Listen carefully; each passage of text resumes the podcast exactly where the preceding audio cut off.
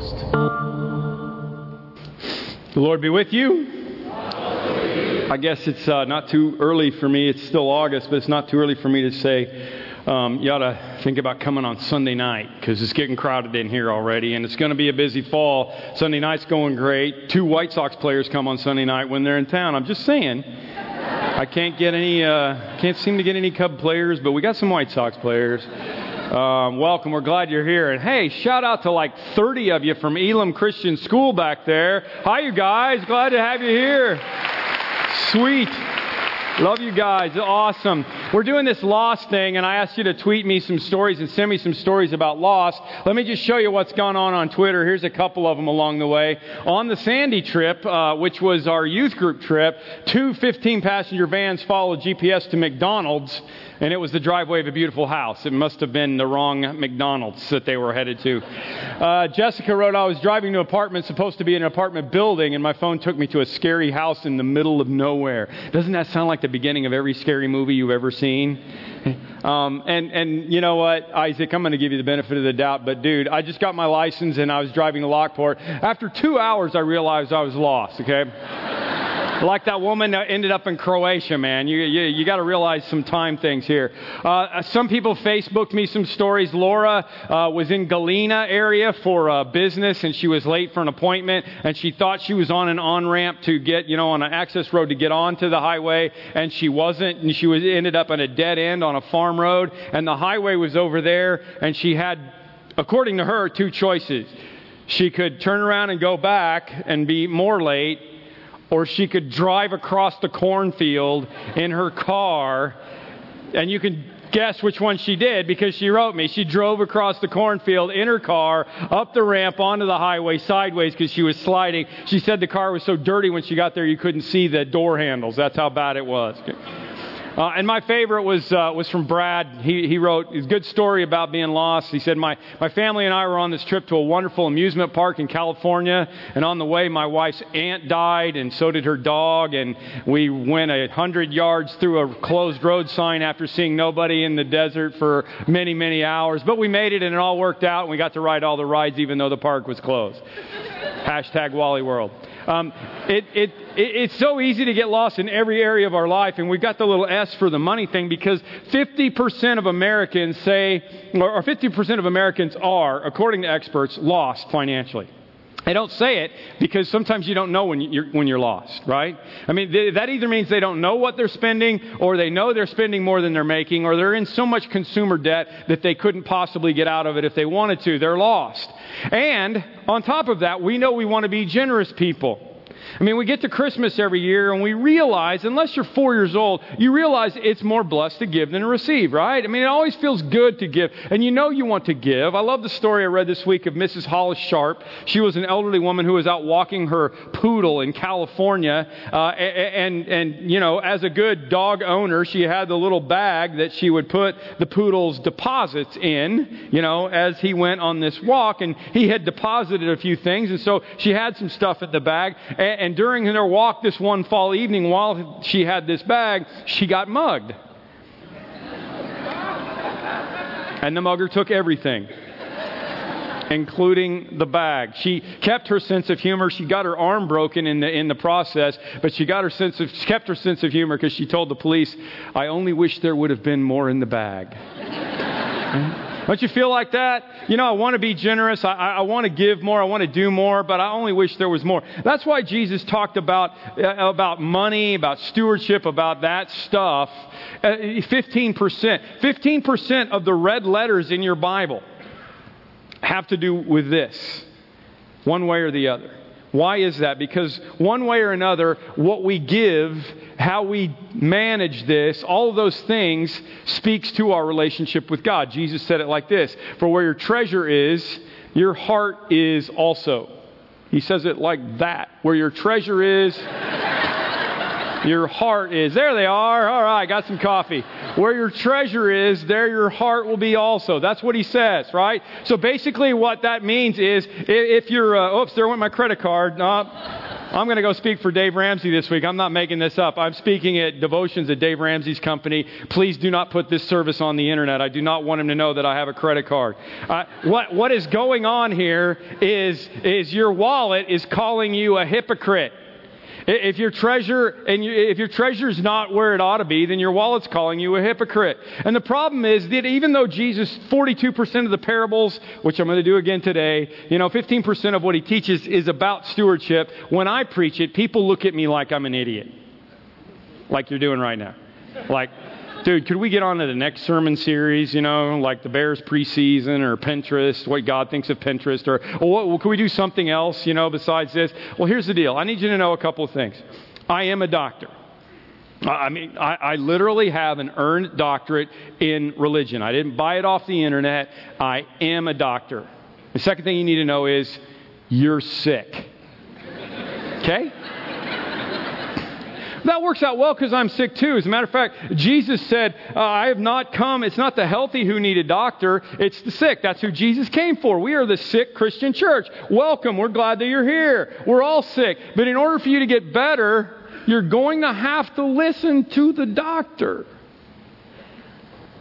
Well, sometimes doctors make mistakes. Anna, you need to try twice as hard to fix them. Are you using your inhaler? All the time. Go through one a week. You sure you're using it right? Do I look like an idiot? No. Why don't you show me how your inhaler works?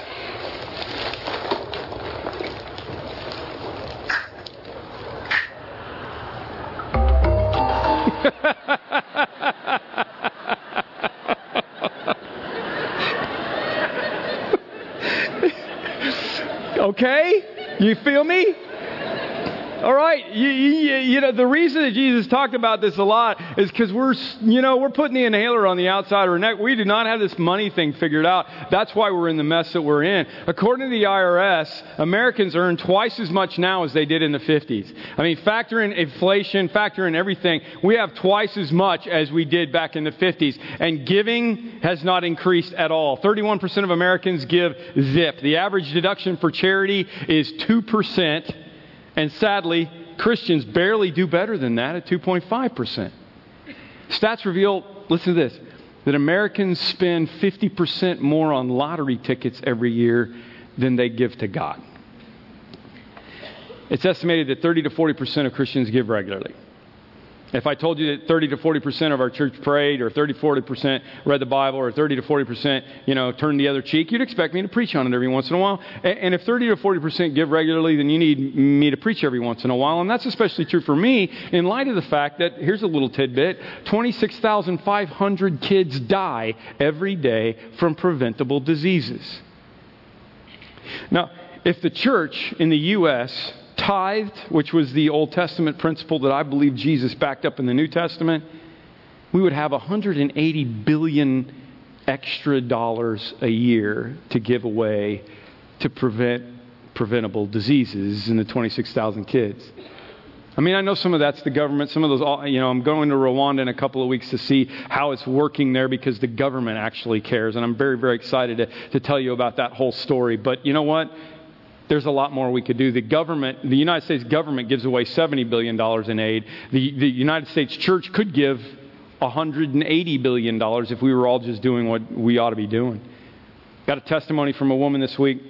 Um, uh, you know, they, they were watching the video the first week of Joy and Chris talking about getting out of debt and getting out of slavery in there. And she said that felt just like us. And she said it was really awesome because we were sitting with our kids and uh, because they serve in the kids connection together and then they worship together as a family both ways. I love that story. And she said the ultimate moment in I got it and we got it was the ultimate moment was when the offering came by and my nine year old turned to me and right before the offering said, Mom, I'm really sad I didn't put the $50 bill that that Grandpa gave me for my birthday in my purse today. Because all I've got is a $10 bill in my purse and I want to give it. Is it okay if I give that $10 this week and I bring the $50 back next week? Because there are people that need it more than me. She said, I watched her open her purse and take her $10 out and put it in the basket and grab my hand, and she smiled. And needless to say, there were tears in my eyes. And needless to say, there were tears in mine when I read it because this little girl gets it. And you know what you're going to say to me? I know what you're going to say to me. You're going to say, well, she's nine, man. She doesn't have any money problems. She has a dad who takes care of everything.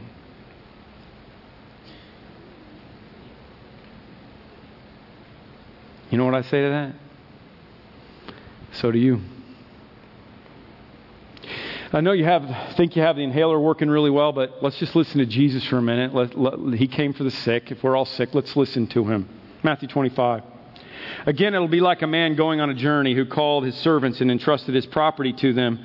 To one he gave five talents of money, to another two talents, and to another one talent, each according to his ability. Now, we don't know exactly how much money this is. The NIV footnote in your Bible says a thousand a talent was a thousand dollars. That's because a talent was a measurement.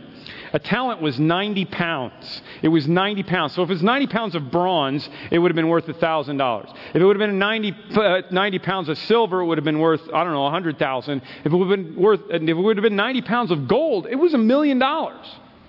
One way or another, it was significant. That's what was important. It was significant. And he gave to each according to his ability. And then he went on his journey. Okay? And the man who had received five talents went out and put his money to work and gained five more. So also the one with two talents gained two more. But the one who'd received the one talent went off, dug a hole in the ground, and he hid his master's money. All right? Maybe you've heard that parable before. Let me, let me, let me tell you some things about that. And, and even before I get into that, let me just say, good for the master. He planned what he was going to do with his money when he left. And I want to encourage you to do that. I said this last week. We've got a financial planning seminar for you. You can get a free will or living trust done. It's absolutely free. There's no obligation to put Parkview in your will or in your trust. Uh, my family has done it. We obviously did. There's no obligation to you. But if you want to do it, it's going on at Orland and at Lockport. We'd love for you to get signed up, and this will get you the ability to have. I've got a trust all done because of these people. I didn't have to pay a thing. He thought about it first. But let me give you some observations from this parable that I think are really, really important. The first one is this everything belongs to the king. Really important that you get that. That's probably the point of the story. Everything is the king's. He, he loaned it to them and he's going to come back. What Jesus is saying is he's loaning you your stuff and the king is coming back. Don't forget that. Now, maybe this guy buried it because he thought, well, if the king doesn't come back, it'll be untraceable. Maybe he buried it because he was really afraid. But one way or another, whether it was buried, whether it was in the bank, whether it was invested, it was still the king's. Okay? That's really important. so don't forget that, that the, that the money, that the talents, that the treasures, that the time that God gives you, it is from God, and God owns it all. Here's a couple of scriptures. What do you have that you did not receive? Paul said. And if you didn't receive, if you received it, why do you boast as though you did not. I mean, this is coming from God, it's not yours. And Moses said, Remember the Lord your God, for it is He who gives you the ability to produce wealth. When David raised a big offering to build the temple for the first time, he said this. He said, But who am I and who are my people that we should be able to give as generously as this? Everything comes from you, and we have given you only what comes from your hand. This is the idea. It's God's stuff, and He entrusted it to you. I love having son in laws for a whole lot of reasons, but one is now I have a whole nother family sermon illustrations. It's really great. It's not just mine, it's somebody else's. My son in law, Tommy, uh, told me about his sister one day when, when she was an early teenager. She was in an argument with her dad, and her dad, you know, finally got to the point. You know how it is, parents, when you finally get to the point where he says, Listen, don't you understand that this is my room and, and this is my house, and actually you are mine, so you you need to do what I say. So she went into her room. She was gone for a long time. She came out a little bit later with a sticker on her head that said, Property of Robert J. Carreras. They walked in her room and she'd covered her room with everything that said stickers on it that said property of Robert J. Carreras. The funny part of that is, I don't want to mention her name, but she's now the choral director at Lincoln Way North and she has to deal with teenage girls every day. I think that's hilarious payback. We should all have stickers on our head that say property of God go home and put it on everything that you own because everything came from him. The second thing is that the king trusts us with his gifts. Now, I can't really explain this to you because, frankly, it doesn't make any sense to me. I can't imagine why God wanted to use me. I can't imagine why God would use you. I can't imagine why he would trust us. I can't imagine why he trusted the disciples in the first place. I mean, think about Jesus on his way up to heaven. Don't you think he had a prevacid moment there for a second when he looked down and he realized he's not coming back until Judgment Day, and he's looking down and he's realizing who he left the kingdom to? There's Peter. He just denied that he knew you. There's Doubting Thomas. His first name is Doubting. There's, there's James and John. You know, they just sent their mommy to see if they could be the president and the vice president of your corporation. These are the people you're leaving it to. Now, eh, do you think you could look through history and go, wait a minute, Harlow's preaching in a megachurch and Al Gore has invented the internet and people can see him all over the world. What am I doing? Do you think for a moment, every once in a while, God goes, man, I don't think this is a good idea. I left it to them. I don't know. That's what he did. He decided to build his kingdom with people like you and me. And when we use our gifts and our abilities, people get saved. His kingdom gets built. And when we don't, things don't happen. And please don't think that because you're not up here, your part is not important. Please don't think that.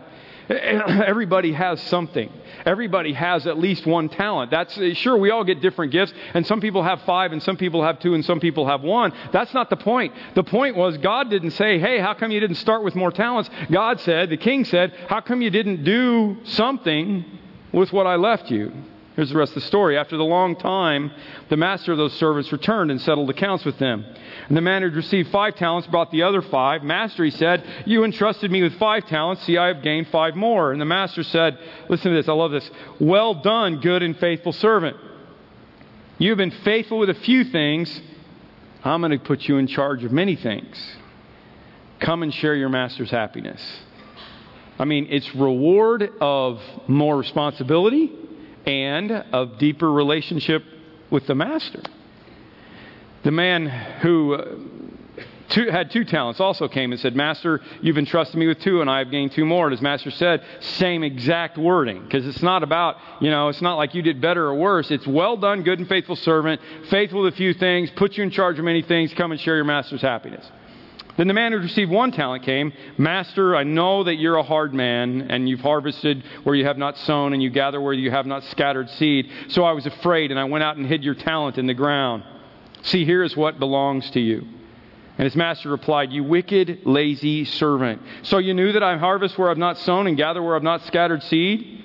Like I have expectations? Like, like I, you know, I want this to happen? Well, then why didn't you put my money on deposit with the bankers? So I could have got my 2% interest for crying out loud. So that when I returned, I would have at least received something back in interest. Why didn't you do something with it? Why did you bury it? Which leads me to the third principle, which is this everybody's going to be judged according to how they use their gifts. Now, now, now don't freak out, okay? It's not about heaven, but there is something that's going to happen here in the end. And here's the surprise for us right up front. Because if you're reading this story for the first time, you expect Jesus to be for the underdog, don't you? I mean, don't we love the underdog story? You would think the one talent guy would be the hero, right? I mean, we love the underdog. Some of you have been loving the underdog from the north side of Chicago all of your life. Can I get an amen from you? Okay?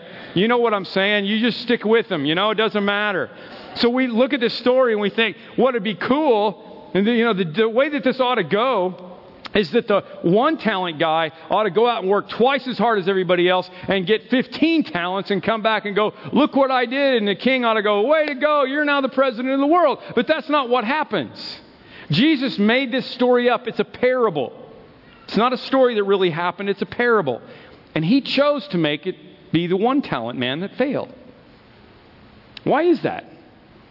I think it's because sometimes those with less tend to think somebody else is going to cover it, and they're not important. It's because most of us evaluate our abilities way lower than we should.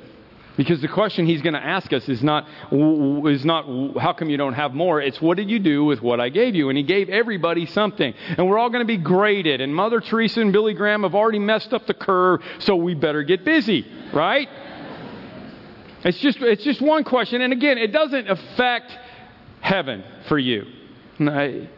It's about reward in heaven, and I, I, can't really tell you how it all works, but listen to the rest of the story. So, take the talent from him, it says. Take the talent from him and give to the one who has ten talents. For everyone who has will be given more, and he will have an abundance. And whoever does not have, even what he has, will be taken from him.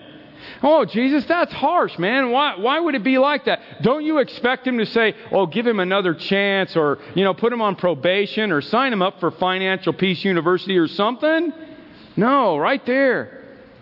He says, you know what? You had your chance. Now, now, I don't want you to get the incorrect idea of God. The one talent man said he was afraid. I don't think the king was a hard man, and here's why. The king gave him the talent of money because he knew he could do it. I want you to understand that about God. He don't have an incorrect view of God. If you have an incorrect view of your father, it's going to mess you up. I was reading through some old stuff and found one of our old stories this week when like my my daughter who's now out in California it was like five. Lauren was five. And they loved to play Barbies. You should have seen my basement back in the day, man. We had an entire room that was just the Barbie room. And, and Denise was playing Barbies with Lauren one day. And Lauren liked to be the mommy. She always liked to be the mommy. That was her gig. I hope that stays with her because I need me some grandkids. But she loved to be the mommy. And, and she was playing the mommy, and Denise was being the kid. And they were playing Barbies, you know. And so Denise comes in with a My Little Pony. And she goes, Oh, look, mommy. Well, I found a pony. Can we keep it? And Lauren always went into this high pitched falsetto voice when she was mommy for some reason. She would always go like this, and she said, she said, Oh, honey, you know what your father thinks of pets? he might kill it. That's not true. I've never killed a pet.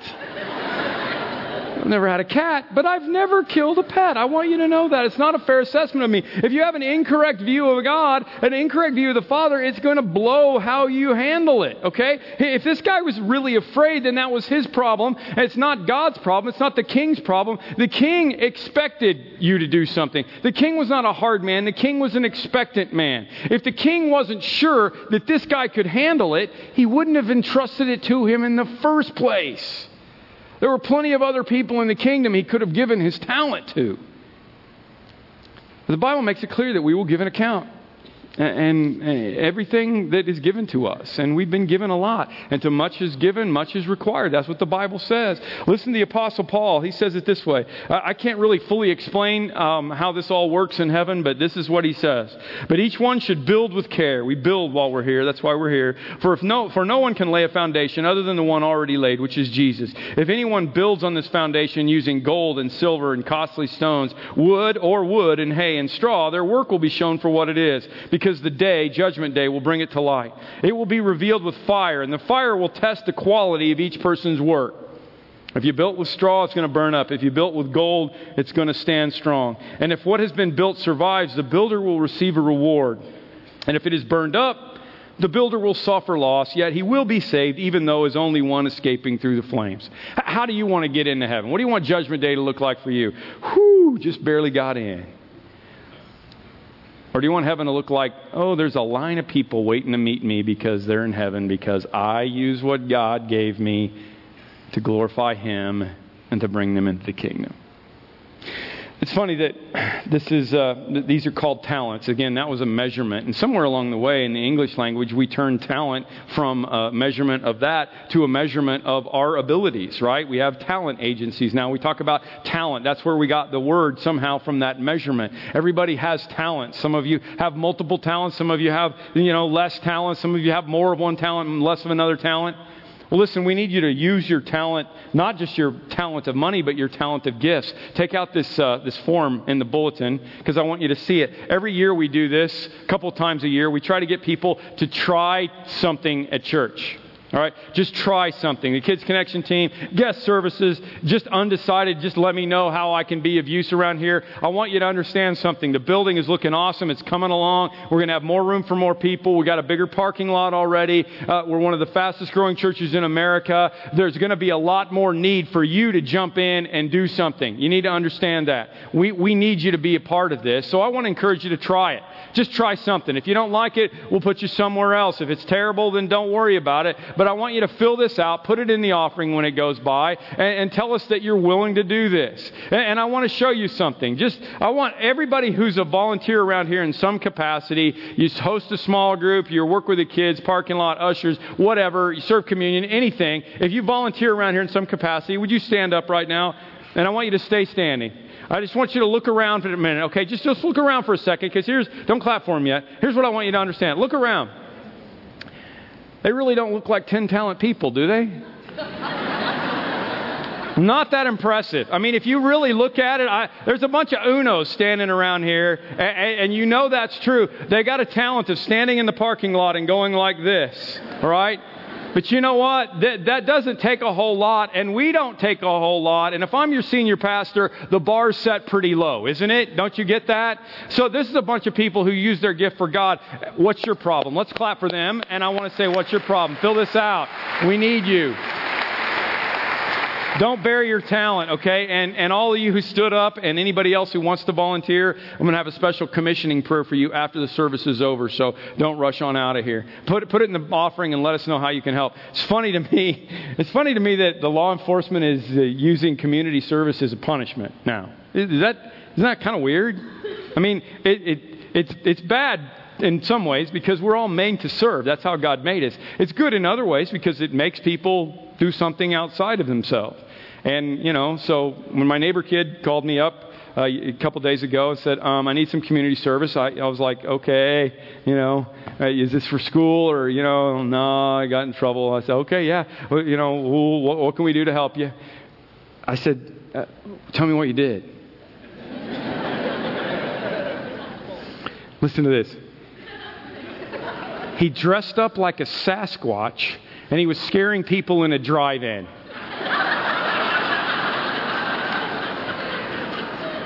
School! You see why I didn't have boys? Because I would have been there with a video camera putting it on YouTube. I'm like, awesome, that is awesome. I will sign your form right now, man. I'm so happy. That is awesome, Val. I think it's great. I hope you learn a life lesson from this, Val. And that life lesson is some people don't have a sense of humor, okay? That's what it is. Holy cow. You, we, we all need to serve, okay? It's all good, all right? If you're hearing this parable for the first time, there's some other surprises you might be interested in. Like, like you might be surprised that the five talent man got five more talents and was commended by the master. Because last week, the guy that got more was, you know, he, he, God said, You're a fool. And this week, the guy who got more, the king said, Way to go, come and share in my happiness. What's the difference? Well, it's really simple. The difference is the five talent guy didn't make the money for himself, he made the money for the king. He used his talents and now he had more, and the king was going to give him more, and he was going to have more responsibility. But at the bottom line, at the end of the day, it was always about the king. There's nothing wrong with having a lot. There's nothing wrong with being blessed with a lot. It's what you do with it that matters. There's nothing wrong with having a little. There's not a blessing tied to either one of those things. The blessing is tied to how you use what God has given you. Got another story from a from a lady this week uh, that she was talking to her daughter about things, and her 10 year old daughter said, You know, when I grow up, I want to be rich. And her mom had been listening to last week's sermon, and she said, Oh, I got an idea on this one. She said, Well, really, if you had a lot of money, then what? Right? Remember that Ortberg question from last week? If you had a lot of money, then what? And her daughter said, Well, then Lewis, my brother, or her daughter said, Then Lewis, my brother, would not have to live in a home when he's older. I could just hire someone to take care of him and he could live with us. Lewis is a 12 year old with severe autism. And after his school is over, it's uncertain what's going to happen in his life. I think you would all join me in praying, Lord, make Emma rich, wouldn't you? Because it's not for her, it's for somebody else. I mean, that, that's okay. There's nothing wrong with having 10 talents. The guy gave him more. Well, what's important is what you do with it. But this does bring up a very important point from this parable. And the point is that there is a promise connected to the way we steward our life. There's a promise connected to it. The guy who buried it got it all taken away, and the guy who used it got more. That promise is really obvious in Proverbs 3. It says, Honor the Lord with your wealth, with the first fruits of your crops, and then God's going to fill up your barns. and your vats will brim over with new wine. And whatever you want God to bless in your life, you put Him first in. If you want your family blessed, you put God first in it. If you want your career blessed, you put Him first in it. If you want your finances blessed, you put Him first in it. That's the principle of the tithe. That's the way that it's always been. He said, You bring me the first fruits. You bring me in the Old Testament the tithe. You bring me the first fruits and then see what happens and watch how it goes. So, as it comes time to think about what you're going to do as you invest the talents in your life, two basic principles I want you to remember. The first one is this remember the source when you're giving. Remember where it all came from. The Apostle Paul in the New Testament said, Now he who supplies seed to the sower and bread for food will supply and increase, supply and increase your store of seed and enlarge the harvest of your righteousness. As you give, it will be given to you, Jesus said. It, remember where it all comes from, all right? Remember that He gives everything, that it doesn't belong to you, that you get to use it for 60 or 70 years. And, and, if God says, I want 10% back, He's not saying, oh man, you got to give up 10%. He's saying, hey, guess what? I'm going to let you use 90%. God is letting you use the 90%. And it changes everything. Second thing is remember God's guarantee. All right? This is really, really simple. Again, I'm in the New Testament. Remember this. Paul said, Whoever sows sparingly will reap sparingly. If you bury it, it's going to be gone. If you use it, whoever sows generously will reap generously. This is what's going to happen. And when you do this, when you sow generously, you will be made rich in every way so that you can be generous on every occasion, and your generosity will result in thanksgiving to God. That's God's guarantee. God is going to take care of you. God says, let's have a little contest and see who can give more. And He's always going to win. Where your treasure is, your heart is. God says that, that this is what's going to reveal what's going on inside of here. Maybe we ought to get new pockets so that we could just keep it right here because this is what's going on. And if your wallet is sick, your heart is sick. And if your heart is sick, it might be time for transplant. Ray and Amanda Thompson, um, members of Parkview at a Lockport campus, uh, three beautiful kids. Lockport's been great at rallying to take care of them because eight years ago, at the age of 27, Ray got a virus that attacked his heart and uh, caused his heart to become deteriorating over the years to the point where it declined to such a point that they had to put in a pacemaker and a ventric- ventricular assist device so that he could even stay alive. And he's been at Christ Hospital. My friend Ken Lukhard is the president of. Wonderful place to be able to, to be, you know, taken care of, and they've done everything they could. But a year ago, he almost died as his heart got really, really weak, and they did all these things to him so that he could hopefully get his heart in such a place that he could come back and be eligible for a transplant. Their faith grew through the whole time. They trusted in God. Psalm 91 was their verse, said, I will say of the Lord, He is my refuge and my fortress. He is God in whom I trust. That's what they said over and over to themselves. And when he was up to it, he would be at church and he would encourage other people. And after eight months of home, at home recently, it's been to the point where they were starting to worry whether he was going to be healthy enough, even at this point, for a heart transplant. And I was with Pastor Brian on Tuesday afternoon when he got the text, hey, they've got a heart. And, and you know what a mixed message that is, because that means somebody else passed away. Please sign your organ donor card for crying out loud. If you're gone, somebody needs it. Uh, I don't know what happened to the other person, probably a car accident, and the heart was a match. And on Tuesday evening, they did a heart transplant on Ray, and it went wonderfully. And by Thursday, I was able to even get in and be with him and hang out with him for a little bit. After I mean, six hour surgery, but they they opened him up, they put the heart in, they hooked it up, they closed him back up again. And as I said, uh, Gavin Floyd, one of the White Sox, he's a big Sox fan, so I thought, well, let me take Gavin with me. So we got to, Gavin and I got to go see him. This is Thursday afternoon. He's he's up and he's he's looking amazing, isn't he? It's awesome. you got a new heart. And I got to tell you, he was like a kid in a candy store with Gavin there because he's a big Sox fan. He was like, he told the nurses, he said, if I hold my breath, could Gavin take his mask off so we could get a better picture? It was awesome.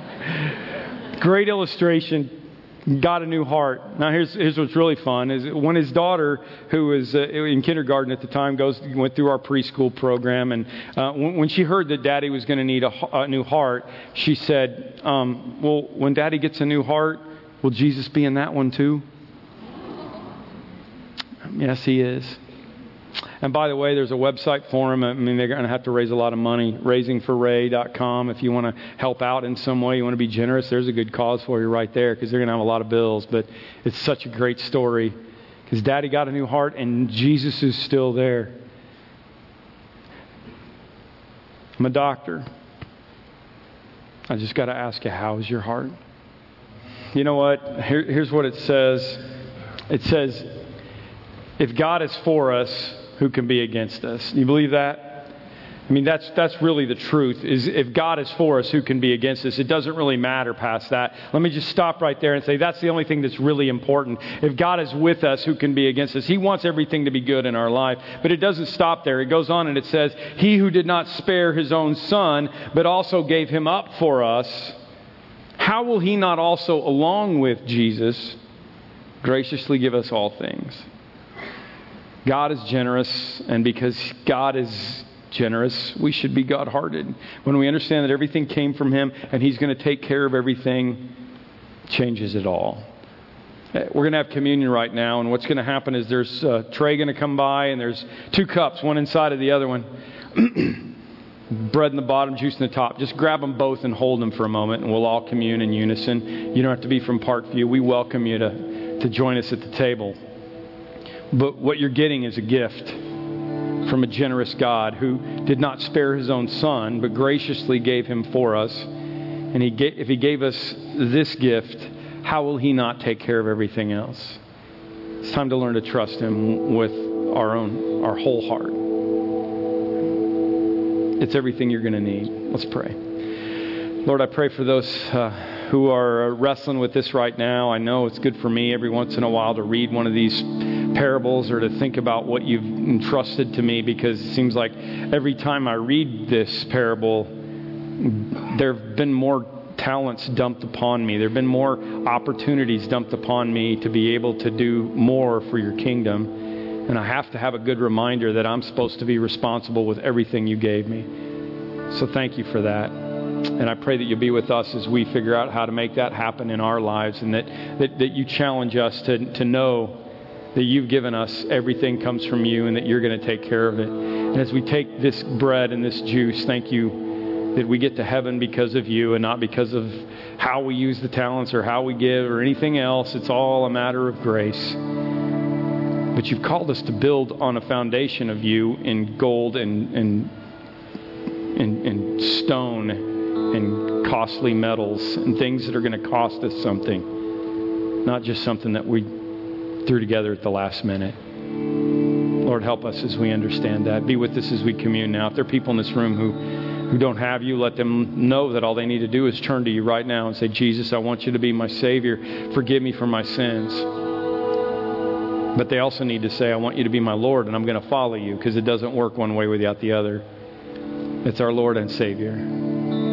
Be with us as we do that right now. In Jesus' name, amen.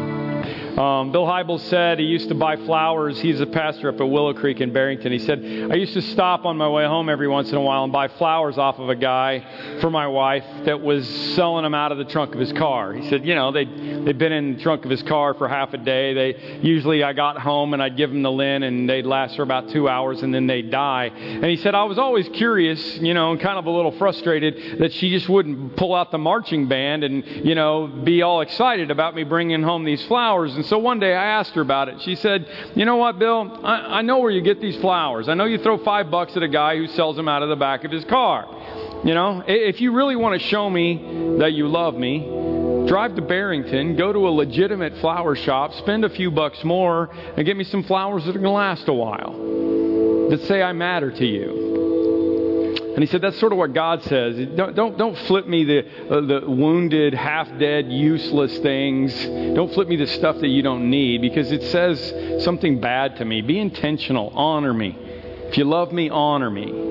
Honor me with the first fruits. That's what it says. We're going to pass the offering now and then we're going to worship while that's going on. And I invite you to honor the Lord with your first fruits right now. You know what? If you're not a part of this church, I, I, I want to encourage you go give, be generous to your church. If, if you're not a part of any church, be generous to something because that's what's going to help your heart. Let's pray. God, I thank you for what you do, and I thank you for all that you have left to do, and I thank you that you've chosen me and us to do it through. Help us to be faithful stewards. In Jesus' name we pray. Amen.